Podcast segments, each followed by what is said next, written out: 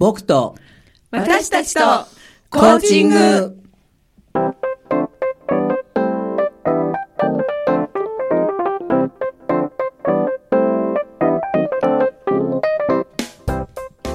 皆さんこんばんは。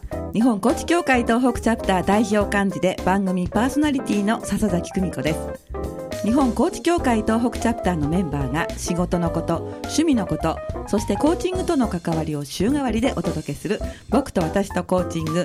今日は第40回目の放送です。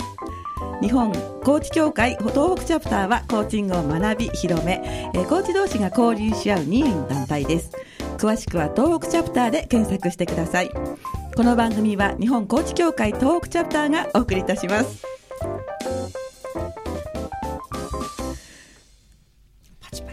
パチパチ始まりました。危なかった。さっきねちょっとおかしいことがあったのでね吹き出しそうになりながら、なんとかちょっと危ないなと思いながらもねえ 噛まずにで。噛まずに、はい。えオープニングを終えることができたんですけれども大晦日ですね本日いよいよ。もう明日はお正月っていう感じなんですけれども、皆さんいかがお過ごしでしょうか、えー今日はですね実は、えーその手前の、えー、と22日ですね。22日に収録したものを仙台市大白区長町3丁目の FM 大学のスタジオから今回は収録でお届けします。よろしくお願いします、はいよろしくお願いします。しくお願い。ということで、えー今年もねとも年も押し詰まった最後のゲストということなんですけれどもご紹介いたします。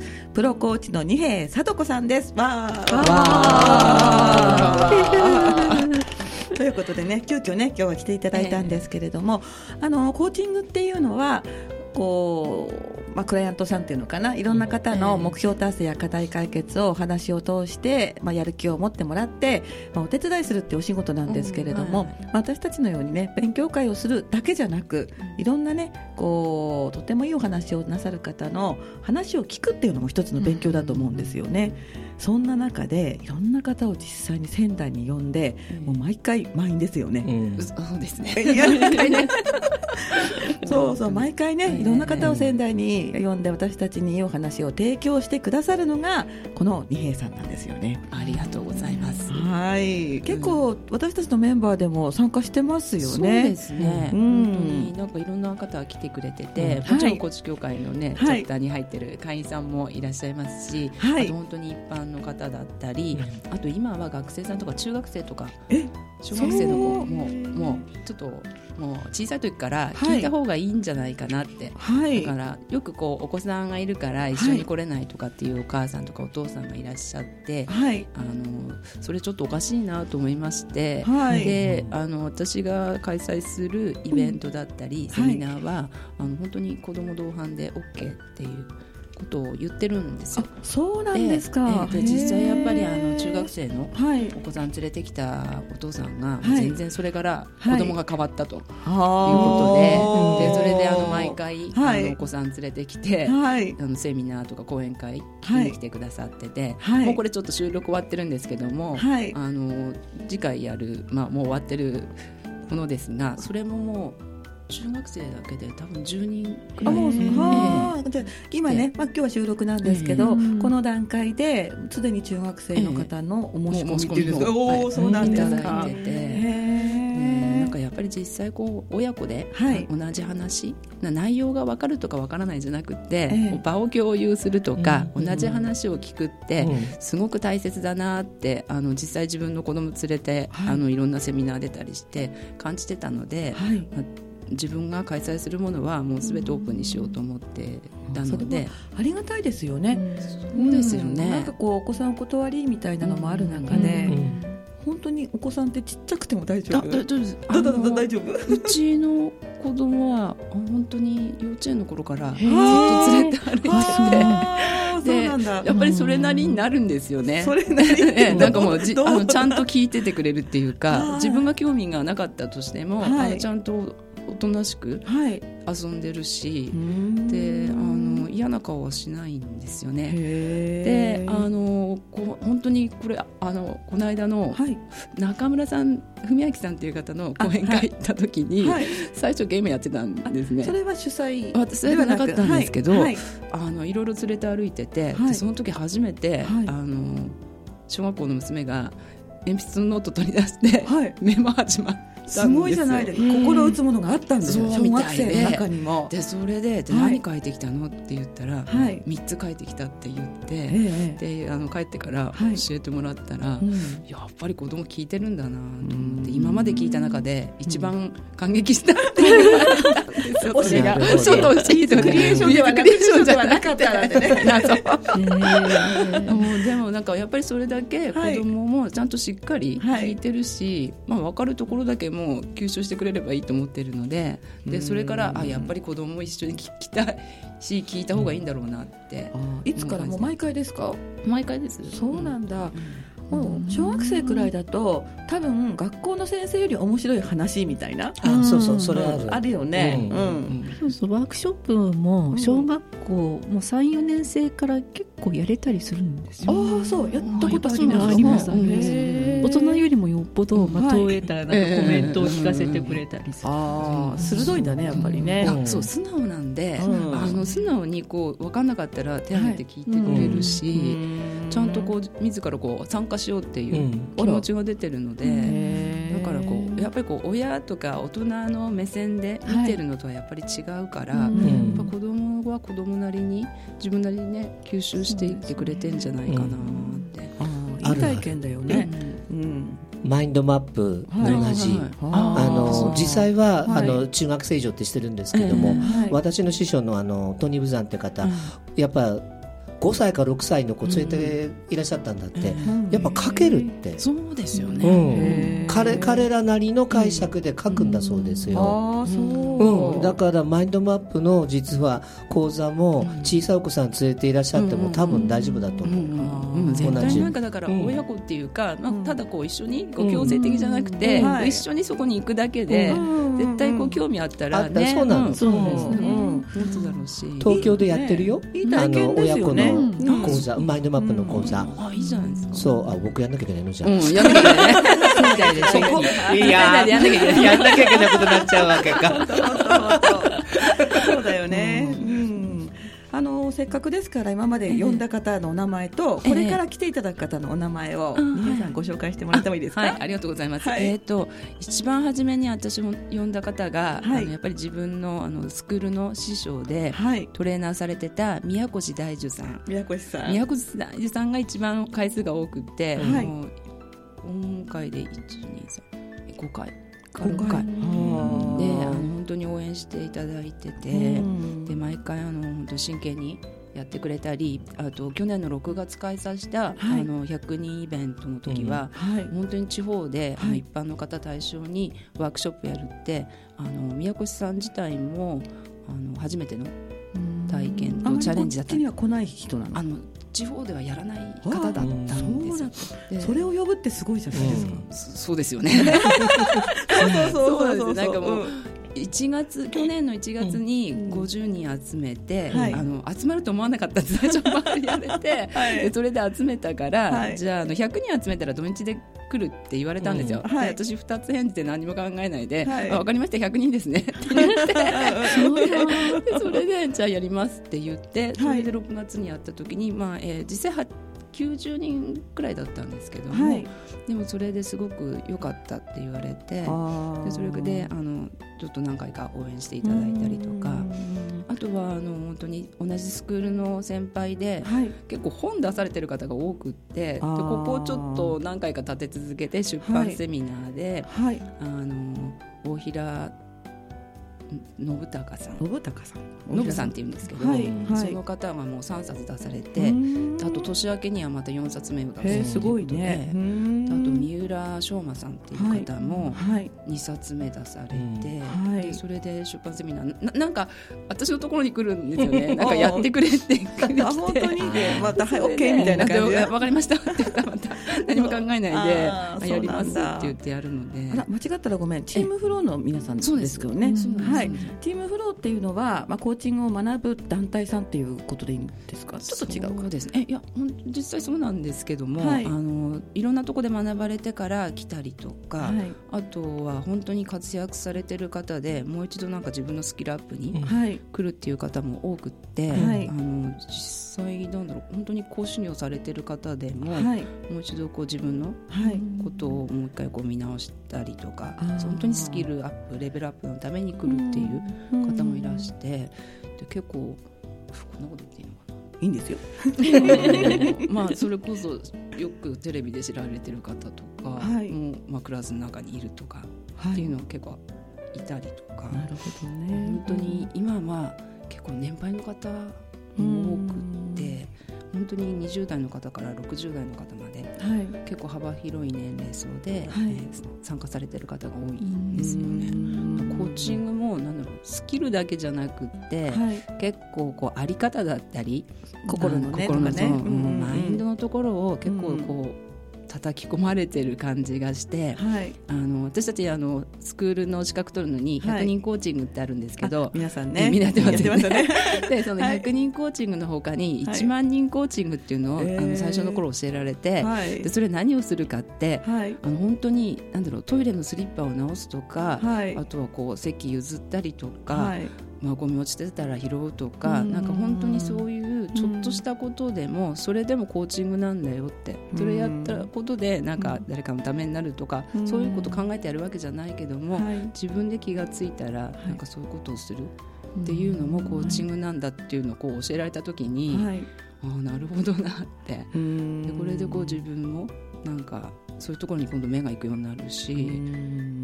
ななんかやっぱりちょっと他のスクールとはちょっと視点が違う、ね精神のところからね。うん。さんもそこでコーチングを学ばれて、であとうちの会でも結構学んでますよね、うん。最近は最近最近ね、うん。えーそうそう高橋千佳子さんとか小林うん。敦さんとかね、うん。そうですね。この間チラシも持ってきてくださったし、ええ。でそのチームフローのご出身の方が、ええ。まあ、一部の方が講師になって、ええ。まあ、生き方とかコーチングとか、ええ。そういうのを教えてくださるのが、ええ。二平さんが呼ぶさっき言ったお話の皆さんということになるんですよね。ね。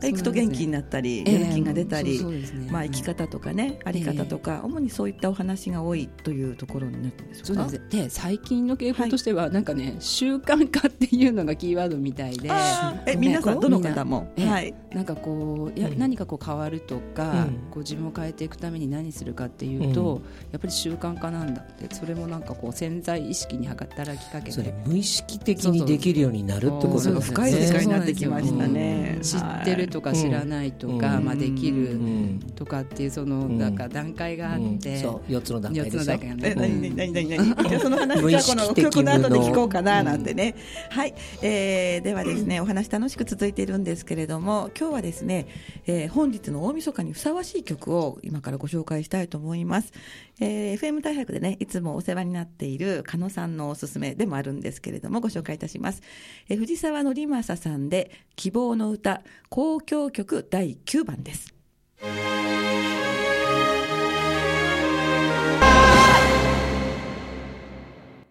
はい、お送りした曲は藤沢則正で希望の歌でした。これはあのベートーベンのね、交響曲第9番をポップス調にアレンジしたものなんですけど、ああ、もうこの曲聴くと紅白とかさ、なんかこう、何かのこう、最最後とか思い出しませんか？はいはい。うんね、今頃紅白やってるんじゃない ?7 時。もうですよもうとっね。くにやってますよ、もう一通り終わって、ニュースには行ってないかなって。ニュースはまだ9 時まあ9時ちょっと9時 NHK がライバルでちょっと非常に不利な感じで進んでるんですけれども。すごいな NHK をライバルにしちゃったそうそうそうそう。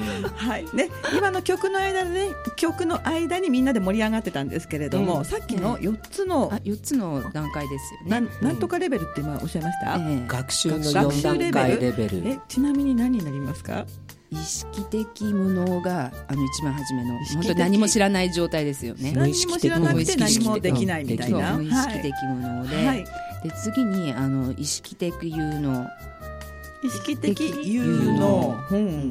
意識してできる。できる。そうそうです。で3段階目にはい。意識的無能意識的無能。有能？無能？無能？今今シナリオを見ていますね。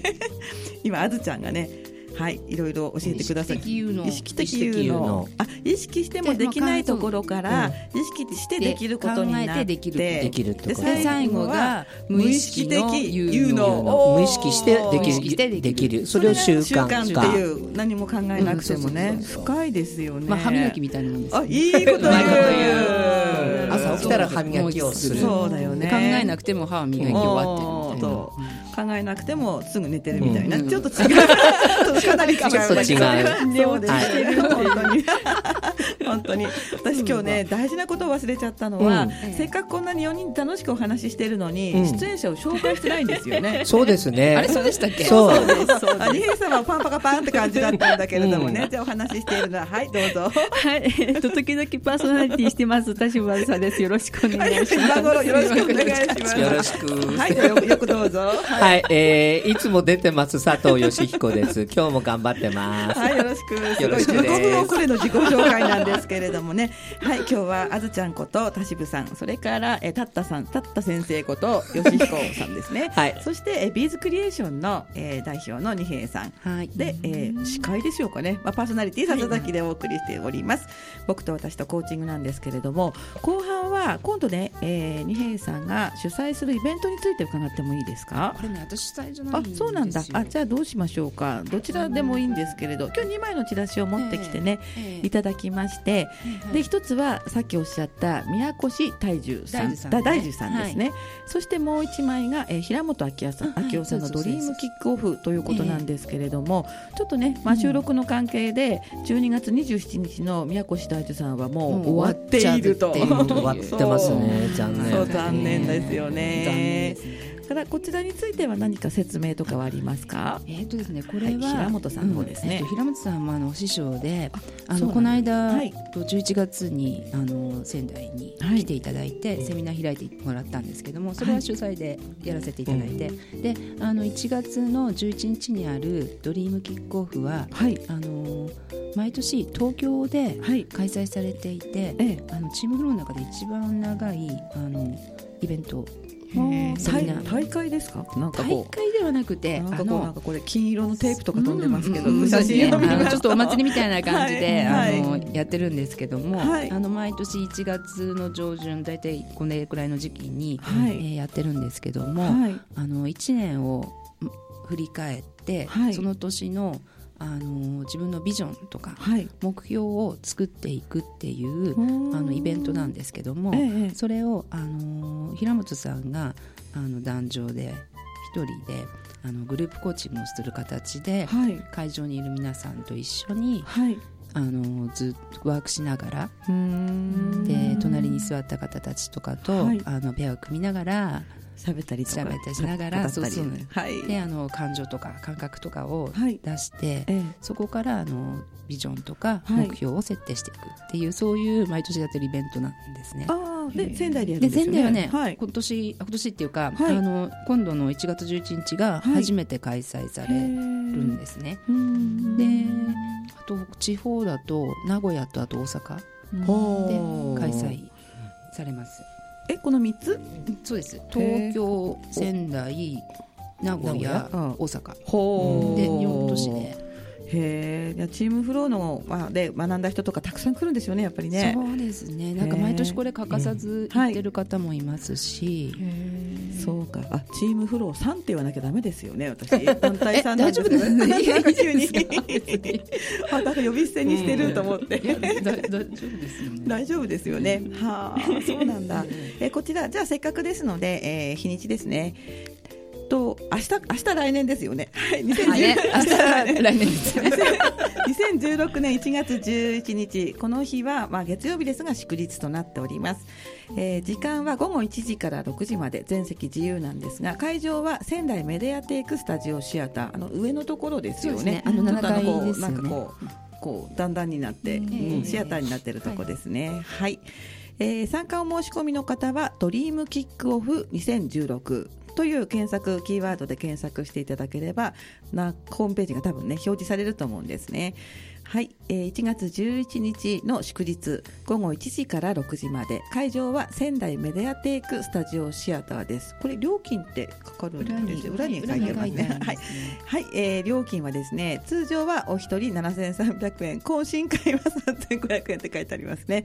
ただしえっ、と12月29までのご予約。終わってますね、ね ナイスツッコミ。今今ついついあまだ間に合いますって言うと思ったら今日は 今日は大晦日だった大晦日だったんですよね、はい、というところではい、えー、関心がある方コーチングに興味がある方にもねいい勉強になると思いますので、ぜひ出かけてみてはいかがでしょうか、というところです。はい。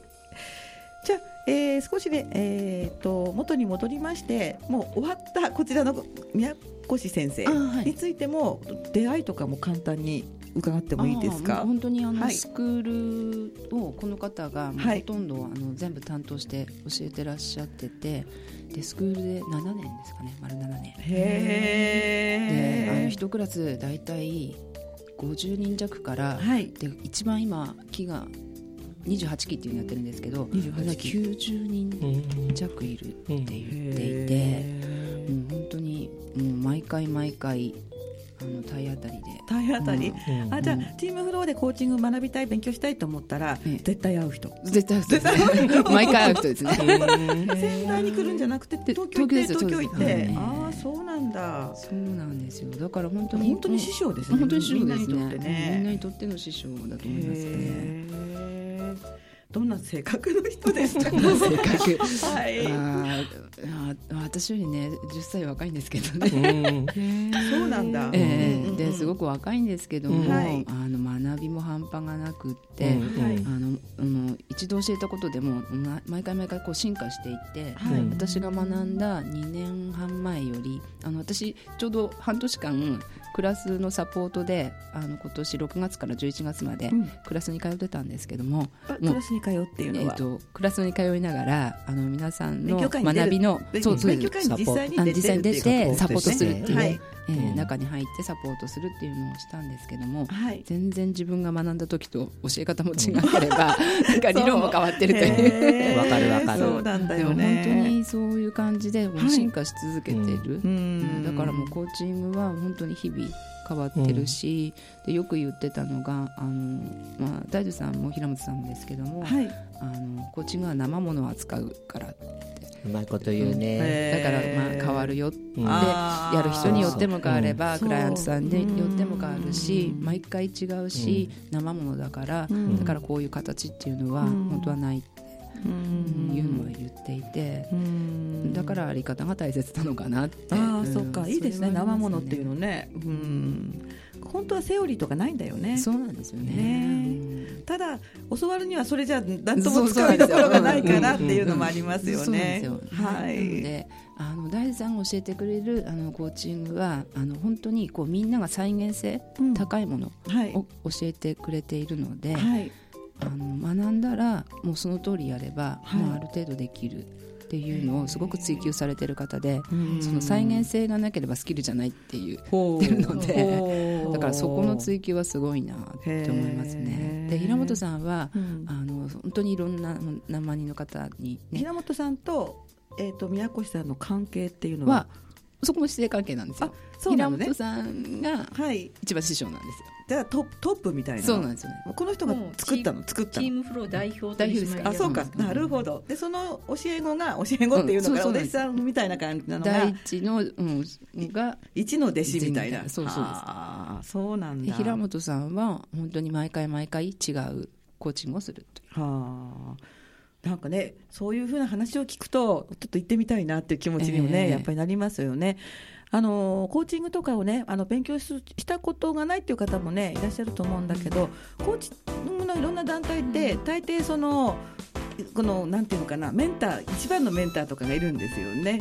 あの田渋さんのとこはどなたが創創設っていうか創設？創設かな？創設？創設は榎本秀武という方ですよね、そちらはマイケル・ボルダックだけど、はい、その師匠は、はい言えないって本人は言ってますけど私が学んだ ICC ではこの津さんっていう、やっぱりあの九州の方がいて、みんなそれぞれにねこうこの人っていう人がいるのでねそんな人の話だからすごい面白いんじゃないかななんてね、思いますよね。そうですよね。ね、皆さんの師匠のお話も聞いてね。そうだね。そうですね。今日はどうも本当にありがとうございました。ありがとうございました。ということで、えーまあ、年末にふさわしくちょっと深さもあり笑いもありの、まあ、僕と私とコーチングなんですけれども、えー、次回ですね、えー、年明けは1月の7日からの放送です。それと簡単に告知をするとなんと1月はここにいらっしゃる、はい、私です、はい。えー、たったくんこと吉彦さんがですね、えー、当協会の定例勉強会の、えー、講師を務めます1月23日の1時半から4時半まで場所は東京エレクトロンホール宮城です、えー、料金は2000円となっておりますので 日本コーチ協会トークチャプターでぜひ検索して私たちと一緒に楽しく学んでほしいと思います。はいいかがでしたでしょうか？ではもうお蕎麦も茹で上がるみたいな時間が。伸びてます、ね、伸びないうち早く食べない良いお年を。良いお年を